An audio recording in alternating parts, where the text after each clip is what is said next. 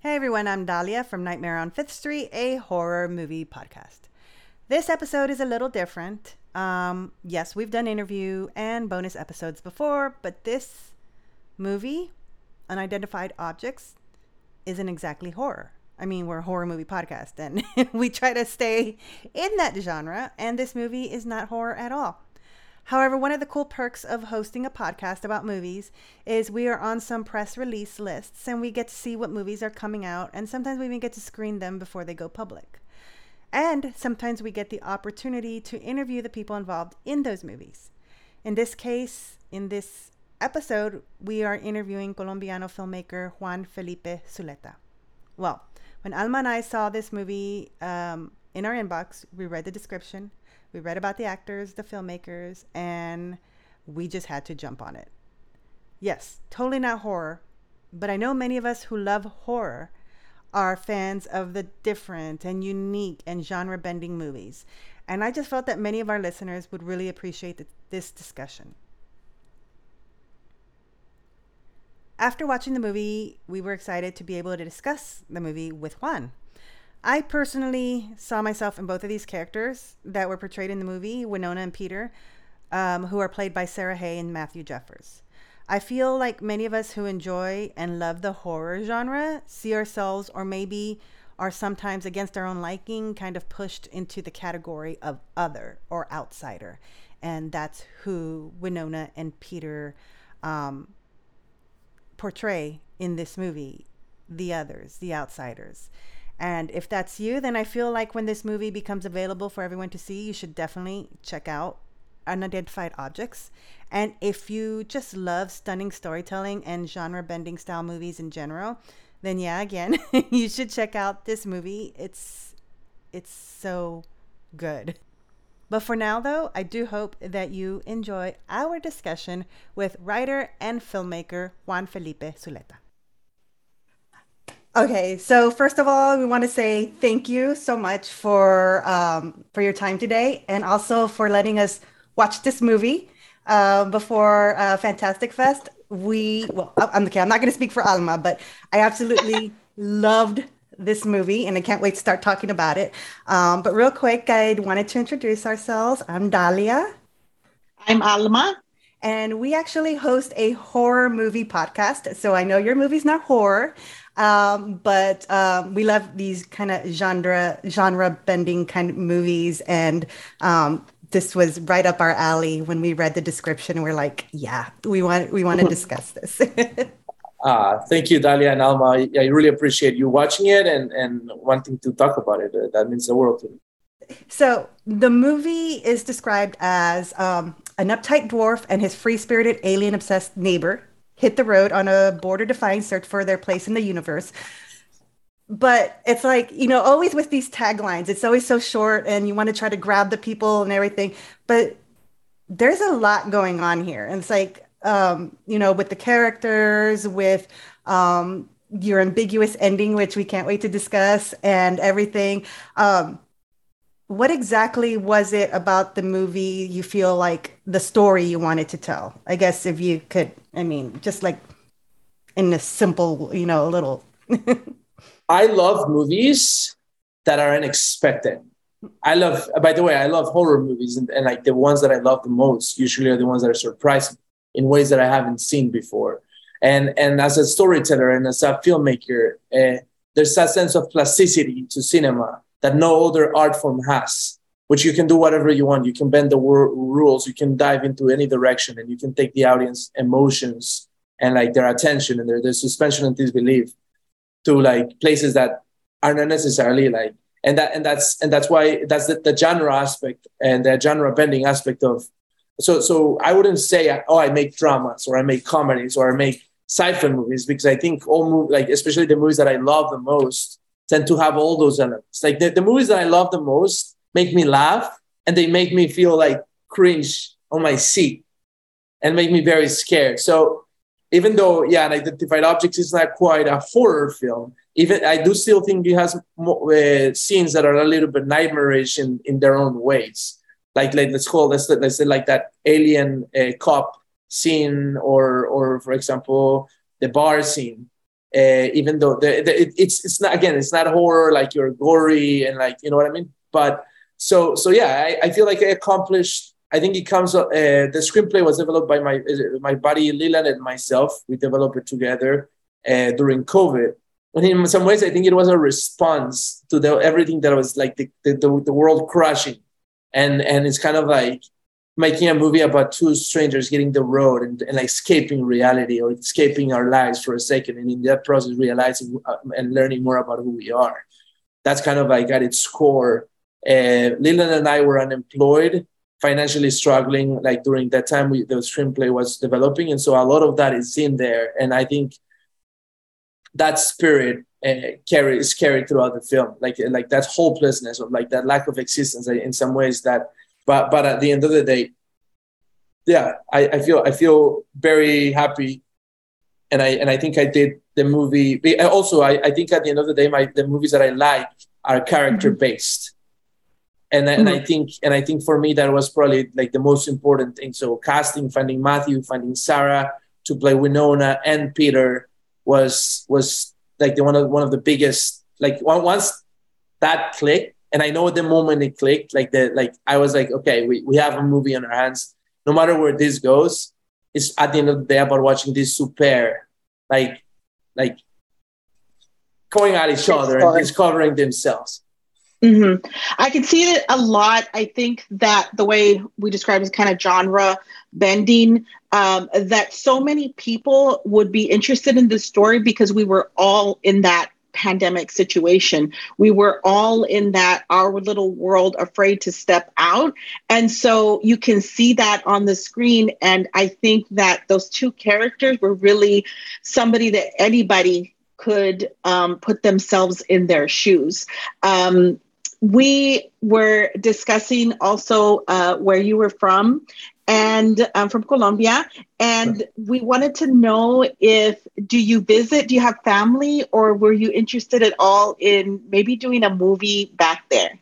Yes. So I have good news. I well, yeah, I'm from Medellin, Colombia, born and raised. I go to Colombia every year, pretty often. In fact, I this year is the first year I, I hadn't worked there. I, I shot a commercial for a brand called Jeff, which is a fashion like a fashion brand, and I show I just shot two music videos for Maluma in Colombia uh, a week and a half ago, which is a big artist from there.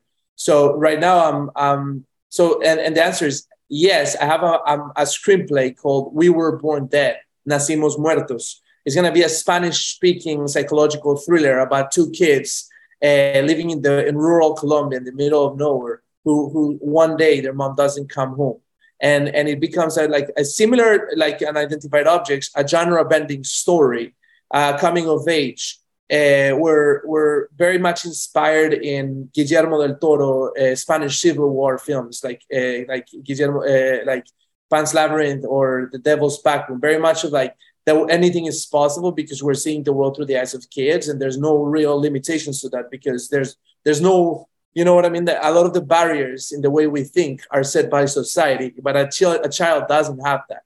So so that's kind of like my, my I hopefully I shoot that movie next year and, and hopefully we'll talk about it in yeah. year. Oh yeah.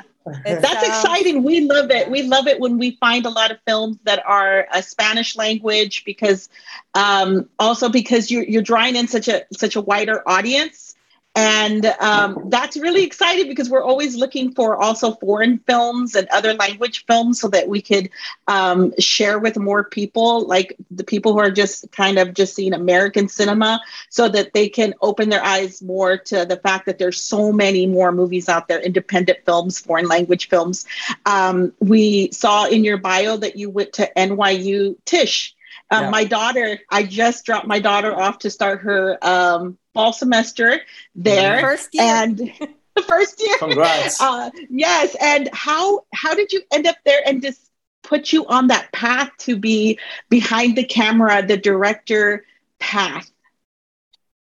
Great question. So for me, it was a little bit of a longer journey to get to NYU. So I, I graduated high school in Medellin and my brother lived in LA and my parents were able to like like through uh, you know how immigrants is after like 10 many many many years of paperwork and stuff they were able to get me a green card because my sister was born in the US in 83 so I, I, moved to LA to hustle and work and learn. And, and I started like working in independent sets. I started taking classes at a community college called Santa Monica College. I live with my brother. I'm, I'm working, I'm producing and directing little short films. I think it, that's very important. It's like I started making my own films from a very young age. And a lot of them were very bad, but but that's how you that's how you start growing. And in that process, uh, I actually played soccer very well, as you can see, a kid from Medellin. Uh, I, I and I w- would run a lot, and I would play. And they like two executives from Paramount Pictures saw me play. No, an entertainment lawyer saw me play, and they invited me to play on their soccer team. And there were a bunch of executives from Paramount there. So I joined their team. We became friends, and eventually they offered me an internship um, uh, working for them, and, and and I started reading a lot of scripts when I was I was doing coverage, you know, like reading, reading, reading, reading, like writing about the script, recommending it, not recommending it, and, and answering phone calls. It was tough because I, my English wasn't as good back then, so I was kind of in the process of figuring a lot of stuff out consistently, and I probably wouldn't have gotten that job if it wasn't for my soccer skills. Uh, and my buddy Leland, who's a, the, my the, the main writer of Unidentified Objects, is my creative mm-hmm. writer actually he had a screenplay there. Yes. And that he, uh, since he was 17, he's a brilliant pro like writer, and he had a screenplay at that office mm-hmm. that they were considering optioning, or maybe they had option. And I read it, and I remember seeing like this writer is gonna. It's like I gotta work with him. I really admire him. And they told me, oh yeah, it's a kid. He's like your age, and I couldn't believe it. So eventually, after like two years in the LA, I had a little bit of credits at Santa Monica College. I already and I knew okay, I want to go to film school. So I applied to NYU and I got in. And I was so excited. And, and then I moved to New York. And in New York, same, I, I, I got, I started working for a, a YouTuber called Casey Neistat. I started working at his office and being like, like he would pay me, I think $10 an hour, but he would tell me work as many hours as you want. And I was like, be there at 6 a.m. cleaning the floors just to rack up a little bit of money. And, and eventually a kid from UCLA transferred to NYU um, and and he and I, he and I uh, became really good friends. And then I, one day I asked him, "Hey, do you know this kid called Leland? He lives. He's from UCLA." And he said, "Oh yeah, he's my good friend." And I said, "Can you put me in touch with him? I I want to work with him. I really admire his work." So he connected us, and that was like 2015. And Leland and I have been working together ever since. And and in terms of how to become a director, to be honest, uh, there's no like for me in my personal journey, it's always been about putting the work. So like I like making little short films and then and then making another one and then trying to like like just trying to keep never stop. You know what I mean? They're like never stop. But like I think that momentum is everything, and, and like that and like that is not only only the way you grow and you become better as a storyteller, but it's also the way you can prove people that you can actually do this and and like like uh, get people to finance your film or or get people. I'm also. Uh, I won uh, Lilian Night, this Spanish speaking script that I told you about. We won the Richard Vague Production Fund, which is a, a grant uh, from NYU for uh, students that graduate alumni who graduated in the past five years of NYU. So we wrote we won it on 2019, right before COVID. Uh, and they gave us it's not it's like it's, they gave us 50,000. It's not a lot of money, but it's something and, it, it's really hard to get. So that's we have it there and and I guess that's kind of where the journey has been so far, and I'm still like learning and still like you know going through it. I absolutely love that it's not a straightforward journey, um, and it's that immigrant hustle that we all know. Mm-hmm. Like we saw our mom doing it, and then you're mm-hmm. doing it, and it's good. It's good to be continued. To be yeah, you can see people doing that, and um, that soccer was the intro. it's just like so different. Yeah. It's just like yeah. Well, you have a wealth of like um, experience. Is what I was trying to say. You have like Thank this you. This whole like from the ground floor. When when you see good writing, you see good stories. It usually comes from somewhere, and from you speaking and telling um, your story, you can see that that's where you're drawing from. The you can see the hard work and the passion because it grew from somewhere. Ah, thank you, appreciate it, Alma. And and by the way, like I shouldn't I wouldn't be qualified to have that internship. A lot of the, the kids they brought there were like USC, Harvard, and like Ivy League schools. That's it. Mm-hmm. Like I like I would never in my entire life gotten an internship there if it wasn't for soccer, which is like the that funny thing sense. about life. Yeah. It's, it's how you you end up in places and you navigate the system and the world. Oh yeah, well, it kind of reminds me of a of one of the lines in the movie where you say, um, but we wanted to discuss that in a little bit, but um, with Winona when she's discussing when she uh, she's a sex worker, and yeah. she's like, well, that's just a thing that I do. It's just one part of her of who she is. It's not the entirety. So, like with you, you mentioned how with there were these people from you know these USC or wherever, and but you have all these little stories to tell inside of you and that's what they saw and then yeah maybe it was the soccer that kind of made you stand out for that moment but then you know it's you that ha- is you know earning these grants and everything Thank else you. and being given the opportunities it's so awesome um, but so we read a statement that you wrote about the movie where you mentioned that you wanted to tell the story of a person or a group of people that were underrepresented or not often cast as the lead, and you decided to choose someone with dwarfism. Um, and um, the actor that you chose was Matthew Jeffers. And so I'm curious how that, I'm sure that was very challenging. Um, I don't know if you know anybody with dwarf, dwarfism and all that, but tackling a such a unique perspective and trying to be um, sensitive, but at the same time, not dismissive of how you tell their story. That must mm-hmm. have been, you know, hard to navigate. I'm thinking. Yes, it, it was. I think. Listen, I, I think he comes from a, a, a cinema study classes and stuff like that. It's like realizing that yeah, representation in cinema and it's a lot of work. It's starting to grow in the past ten years. There's been massive change, and that's huge. But like most little person characters, except Peter Dinklage, are casted as freaks, even in 2021 and 2022. Like they're casted as like your your typical, literally like like little monster in the corner kind of vibe. Like and I mean, obviously there's exceptions here and there, but I thought I thought it was fascinating to explore a character who was self-aware of all of that.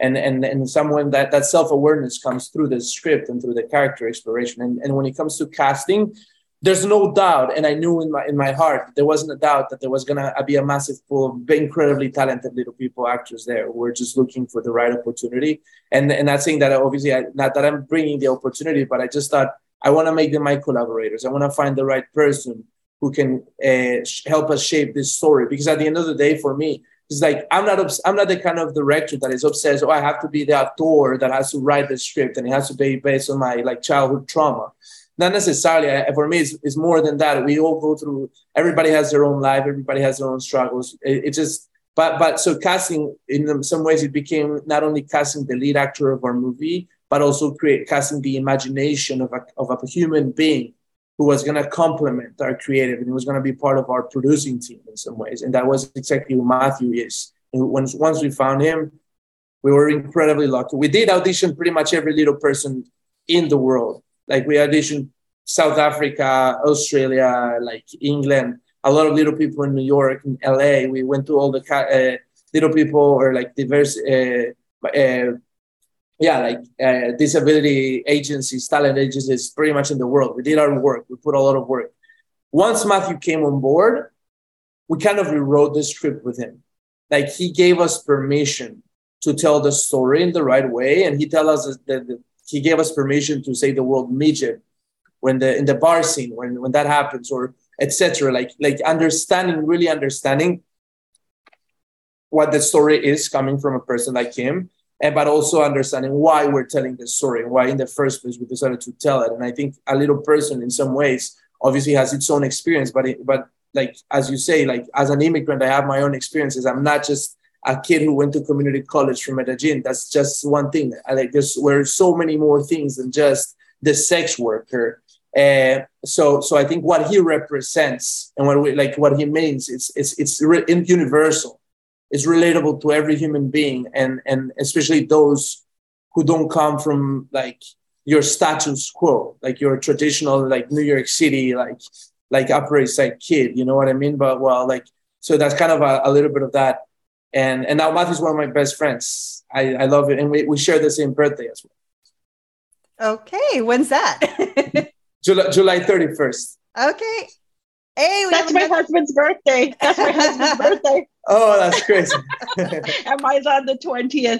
But you you're you're answering so many so many questions with the way you said that because I was going to specifically ask about um, did you do research, but it seems like you um, and your creative team, you know, you were very open to talking and asking questions from the people and realizing that this is this is not just a character, this is a human being being portrayed on screen. Mm-hmm. And I really like what you said that you spoke and acted and then kind of rewrote the character around their personal um their their answers, their experience.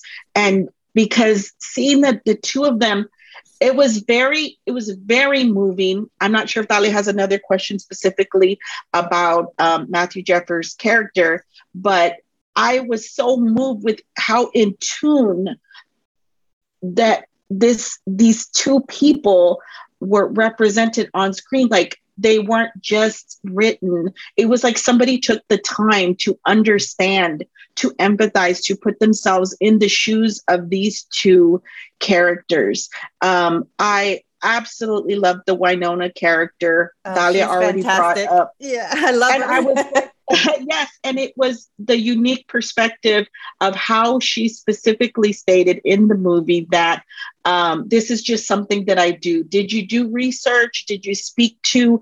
Uh, sometimes, and this is this is no offense, but writing a woman character as um, men don't really they you can tell and right. this woman I was just like somebody I could talk to every day, somebody that I might know, somebody did was there uh, research specifically a, a lot of a, a, lot of research and and also mm-hmm. it, it, comes from the casting too like who do we want to bring to embody this character and, and we actually for winona character we were looking for actual sex workers one because they could bring an experience that not even a normal woman could be, relate to but in particularly Sarah Hay, even though she didn't play a sex worker, she is a ballerina at a very high level. And ballerinas at that level have been exploited for their bodies and their shape, the shape of their feet, and like like if they have boobs or they don't have boobs. But uh, Sarah Hay in particular uh, was a, a, ballerina she, who had big breasts and like and like she wasn't the she wasn't doing well in the U.S. ballet precisely because of that, even though her level was super high.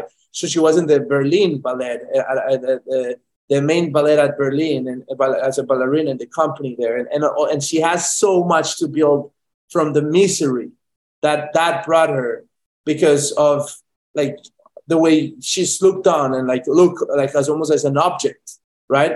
So so in in some ways, and that came from the research. That came from doing the homework and seeing who is the right person, the right partner, and at the end of the day, it comes down to specificity, and and and and that's why oh, oh I almost didn't get Winona because I, I didn't want to just like she's a bigger actress. She's in a, a, star show called Flesh and Bone. She's a Golden Globe nominee actress. So so it was for, for a movie like ours, which were small.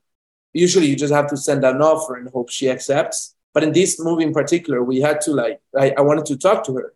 I wanted to really like be able to know her and see like how she thought. And and once we were able to do that and do like a, a chemistry read with Matthew, it I have that in, in Zoom. That is when it clicked. That is where I was like, wow, that's she is it. Like like and and, and again, and then after that it becomes conversation after conversation of like really understanding.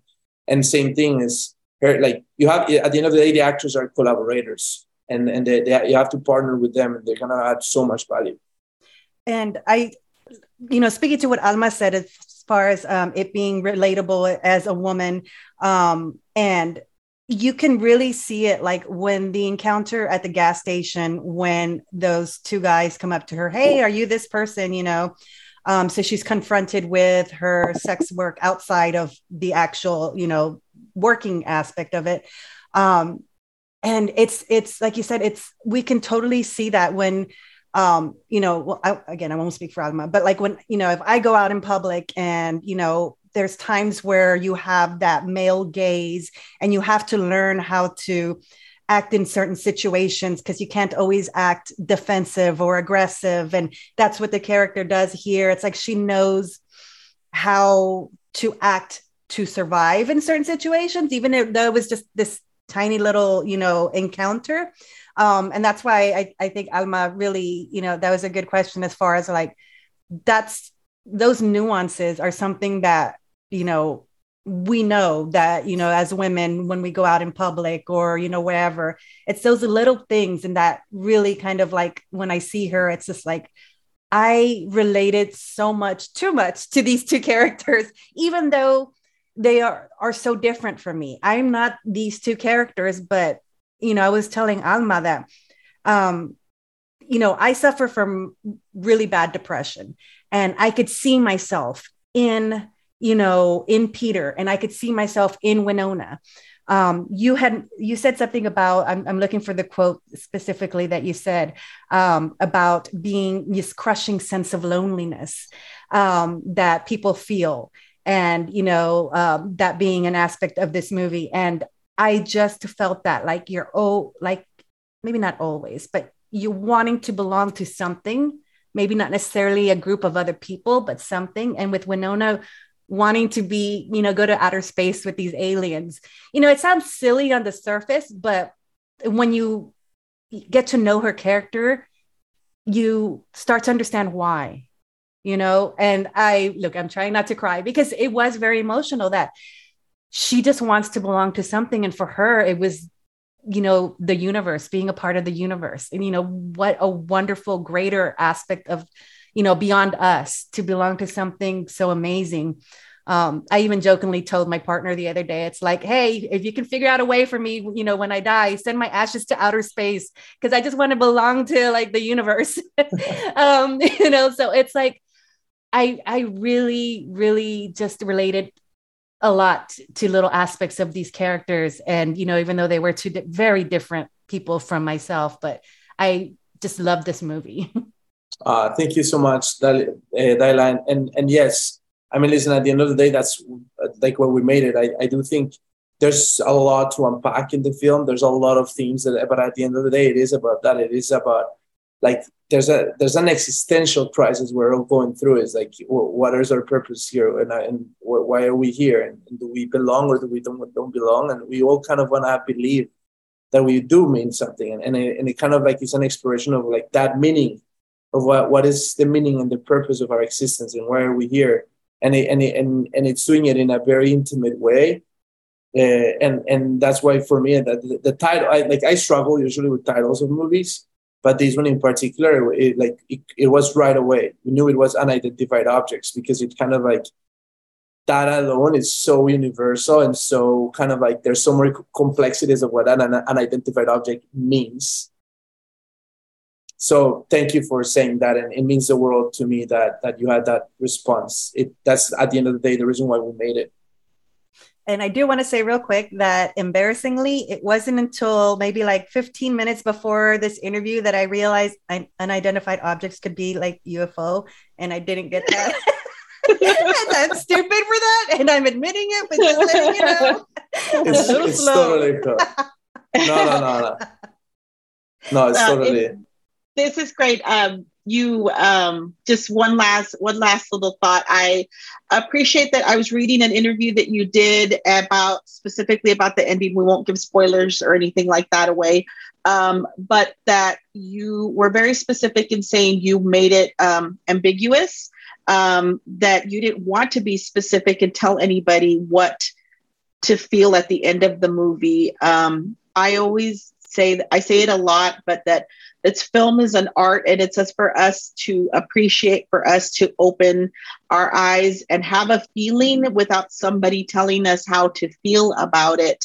And I think that really closed the movie in just such a perfect way because we are able to interpret it the way that we want. And just like Dahlia, um, just belong to it in a way that we that we can like connect in whatever way makes us feel the best thank you so much alma i appreciate that that's that's incredibly kind and, and i hope your audience can enjoy it as well and and they can see it eventually as uh, either at fantastic fest or when it comes out to the public but mm-hmm. it means it means the world because they're just talking to both of you mm-hmm. It kind of like reinvigorates the reason why we do this, right? At the end of the day, for me, storytelling is a tool.